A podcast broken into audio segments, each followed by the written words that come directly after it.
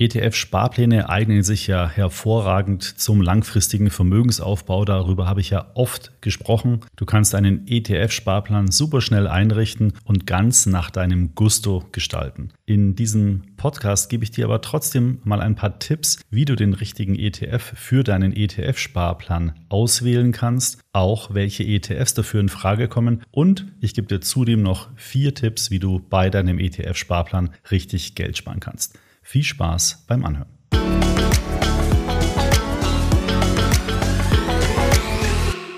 Steigen wir gleich ins Thema ein. Welche ETFs eignen sich denn ganz grundsätzlich für einen ETF-Sparplan? Du weißt ja, es gibt über 2000 ETFs, die in Deutschland gehandelt werden können. Und bei den meisten Direktbanken kannst du für deinen ETF-Sparplan aus Hunderten, wenn nicht sogar Tausenden ETFs auswählen. Wir haben einmal analysiert, welche ETFs bei Privatanlegerinnen und Privatanlegern im Rahmen eines Sparplans besonders beliebt sind. Und dort stehen ganz oben auf der Liste eben ETFs, die den MSCI World Index abbilden. Das ist auch ein sehr guter Index, der große und mittelgroße Unternehmen aus den Industrieländern abdeckt, aber er beinhaltet eben keine Abdeckung in den Emerging Markets. Also ein richtiger Weltindex, das haben wir auch schon im Podcast oft besprochen, ist das eigentlich nicht. Das würde bedeuten, man müsste einen MSCI World ETF für eine weltweite Abdeckung auf jeden Fall mindestens mal einen ETF auf den MSCI Emerging Markets Index hinzufügen. Dann hat man aber eben schon zwei ETFs, die man bespart und je nachdem, bei welcher Bank oder bei welchem Broker ist, hat das wieder Auswirkungen Auswirkungen auf die Gebühren, die dort bezahlt werden müssen. Und es erhöht natürlich auch gleich wieder die Komplexität, weil ich eben nicht nur einen ETF-Sparplan habe, sondern zwei.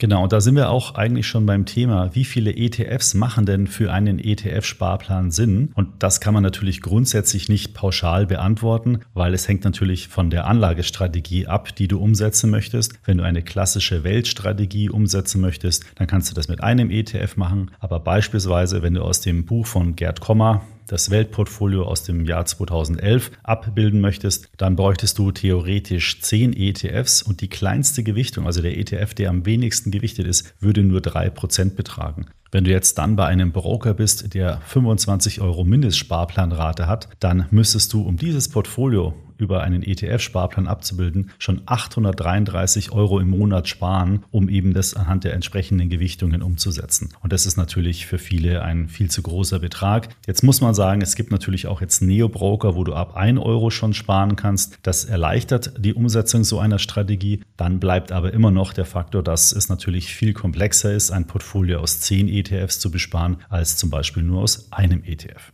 Wenn du jetzt wirklich in so einem Portfolio-Kontext denkst und dir es sehr einfach machen willst, dann kannst du natürlich auch auf einen Portfolio-ETF zurückgreifen. Da habe ich ja auch schon oft im Podcast hier drüber gesprochen. Ich bin ja grundsätzlich ein Fan für Portfolio-ETFs, weil man da eben die gesamte ETF-Zusammenstellungen auslagert an den ETF-Anbieter, wenn man das eben nicht selbst machen will. Das hat wiederum Vor- und Nachteile. Nachteil ist zum Beispiel, dass du die Strategie nicht selbst gestalten kannst und dass du da abhängig bist, was der ETF-Anbieter macht. Dafür der Vorteil, ähm, du musst es eben nicht selber machen. Und die Kosten von so Portfolio-ETFs sind eigentlich in etwa so hoch, wie wenn du ein ETF-Portfolio selbst erstellen würdest. Also wenn dich das Thema Portfolio-ETFs interessiert, kannst du die in Ruhe dir ja nochmal bei uns auf der Webseite anschauen. In den nächsten Schritten möchte ich dir ein paar Gedanken eben mitgeben, wie du mit einem, mit zwei oder mit mehreren ETFs einen sinnvollen ETF-Sparplan einrichten kannst.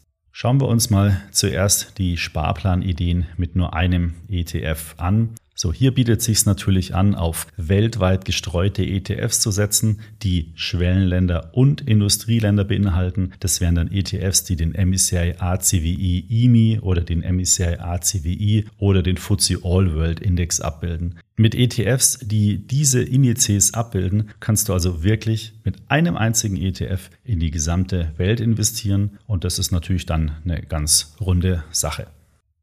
Wenn du jetzt aber mit dieser Kombinationspackung und der vorgegebenen Gewichtung Aktien Industrieländer und Aktien Schwellenländer nicht einverstanden bist und das ein bisschen individueller gestalten willst, also beispielsweise, weil du es nach dem Bruttoinlandsprodukt gewichten willst und nicht nach der Marktkapitalisierung, dann kannst du aus einer Kombination von zwei ETFs zurückgreifen. Hier nimmst du dann einen ETF auf den MSCI World beispielsweise oder auf den MSCI Emerging Markets, also zwei ETFs. Und die gewichtest du dann eben so, wie du möchtest. Beispielsweise könntest du, wenn du jetzt eine Sparrate von 100 Euro hast, sagen, dass du 70 Euro in den MSCI World investierst und 30 Euro in den MSCI Emerging Markets oder du verteilst es beispielsweise auf 60 Euro zu 40 Euro. Alternativen zu diesem MECI World oder MECI Emerging Markets Index wären beispielsweise der FTSE Developed Markets oder der FTSE Emerging Markets von einem anderen Indexanbieter. Vanguard beispielsweise bildet ja diese Indizes mit ihren ETFs ab. Ein kleiner Nachteil von dieser Variante ist allerdings, dass du mit diesen Indizes die Small Caps, also kleine Aktien, ausschließt, weil in diesen Indizes eben nur große und mittlere Unternehmen enthalten sind. Könntest du aber lösen, indem du einfach einen ETF auf den MSCI Emerging Markets EMI nimmst, also wo auch die Small Caps mit dabei sind, und du noch einen dritten ETF dann mit dazu nimmst, nämlich auf den MSCI World Small Cap. Es gibt da leider keinen World EMI Index im Angebot, also den Index gibt es schon, aber keine ETF da drauf. Und dann könntest du eben mit drei ETFs, MSCI Emerging Markets EMI, MSCI World und MSCI World Small Cap ein richtig gutes Weltportfolio abbilden und kannst das eben so gestalten, wie du das möchtest, wenn du eben nicht einen Kombinations-ETF nehmen möchtest.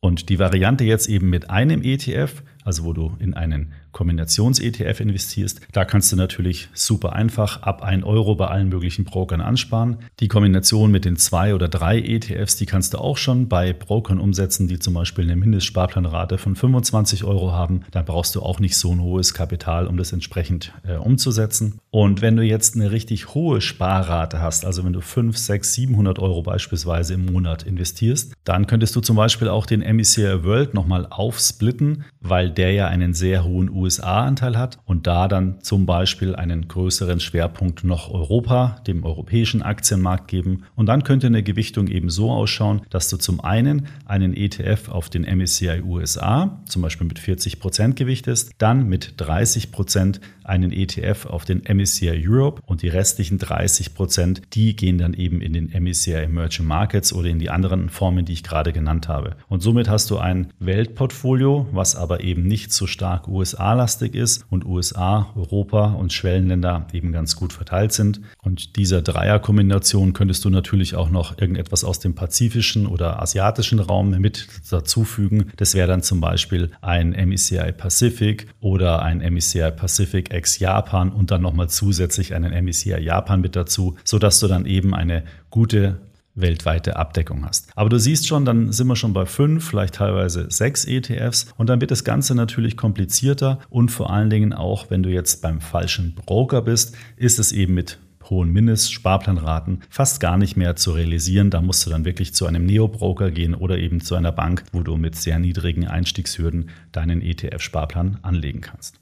Dir ist vielleicht auch aufgefallen, dass wir bisher nur über Aktien gesprochen haben. Jetzt sind aber Anleihen und Rohstoffe natürlich auch noch ganz wichtige Anlageklassen. Gerade Anleihen geben ja auch momentan wieder Zinsen. Das heißt, es ist durchaus eine Alternative, um das seinem ETF Portfolio, seinem ETF-Sparplanportfolio hinzuzufügen. Und wenn du jetzt also noch exemplarisch einen Anleihen-ETF mit dazu nimmst oder einen Rohstoff-ETF, ja, dann sind wir schon fast bei den zehn ETFs und dann hast du plötzlich ein doch recht komplexes ETF-Portfolio, was gehegt und gepflegt werden muss. Aber du siehst, die ETF-Welt, die ist sehr vielfältig. Man kann es super simpel machen. Und wenn man einfach mehr Zeit und Energie und auch vielleicht Spaß in dieses Thema stecken will, dann kann man auch ein sehr kompliziertes oder sagen wir mal nicht kompliziert, ein sehr komplexes, ist vielleicht besser formuliertes ETF-Portfolio erstellen.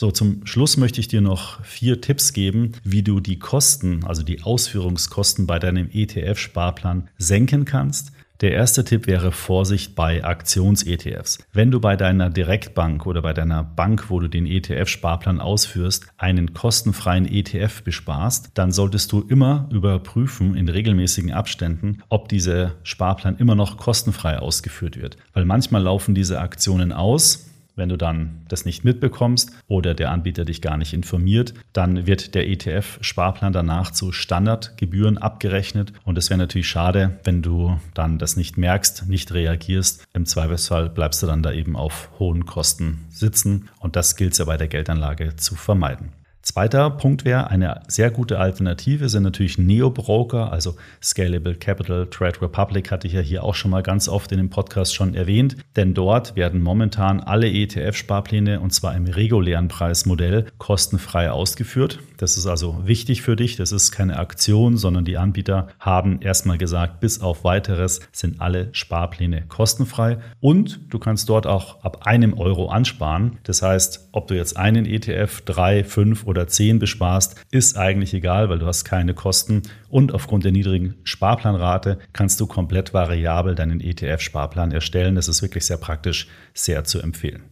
Wenn du jetzt heute schon bei einem Broker bist und nicht unbedingt wechseln willst, dann kommt es ein bisschen darauf an, welches Gebührenmodell dein Broker anbietet. Broker mit einem variablen Gebührenmodell, also zum Beispiel 1,5 Prozent auf die Sparplanrate, die lohnen sich natürlich bei niedrigen Sparplanraten, weil du dann eben nur ein paar Cent auf deine 10, 20 Euro, je nachdem wie die Mindestsparplanrate da ist, berechnet werden. Wenn du allerdings jetzt mit hohen Sparraten ansparst, dann ist vielleicht doch der Wechsel zu einem Anbieter, der entweder ein Festpreismodell anbietet, also zum Beispiel 80 Cent pro Sparplanausführung, besser oder dann am besten wahrscheinlich doch gleich zu einem Neo-Broker zu wechseln, weil wie schon erwähnt, da ist es dann komplett kostenlos und ab 1 Euro Sparplanrate. Eine weitere Möglichkeit, noch Kosten zu sparen, ist, wenn du nicht wechseln willst, dass du deinen Ausführungsintervall anpasst. Stell dir vor, du bist bei einem Broker, der 1,50 Euro pro Sparplanausführung berechnet. Dann würdest du ja bei einem monatlichen Ansparen 12 mal 1,50 Euro, also 18 Euro im Jahr Gebühren zahlen.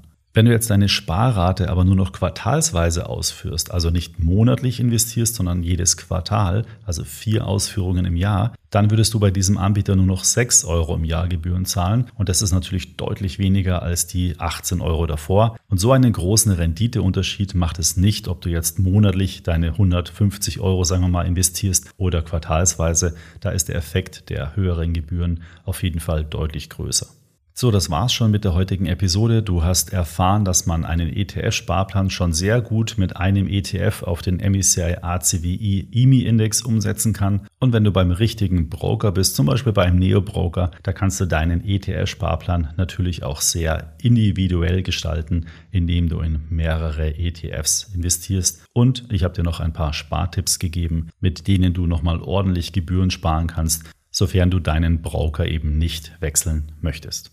Wenn du dich mal ausführlich über die ganzen ETF-Sparplananbieter informieren möchtest, dann geh doch auf unseren ETF-Sparplanvergleich. Den Link findest du in den Show Notes. Dort kannst du dir die ganzen Anbieter im Detail anschauen. Die Seiten haben wir auch alle ganz neu designt und auch vom Inhalt her neu aufgebaut. Schau doch da gerne mal rein. Vielleicht findest du ja dort noch die eine oder andere Information, die dich zu deinem ETF-Sparplan interessiert. Und noch kurz am Ende natürlich die Bitte, wenn dir der extra ETF-Podcast gefällt, dann bewerte ihn bitte in der Apple Podcast App oder auf Spotify. Teile ihn mit deinen Freunden und Freundinnen. Würde mich persönlich natürlich sehr freuen. Bis zum nächsten Podcast. Ich freue mich, wenn du da wieder reinhörst.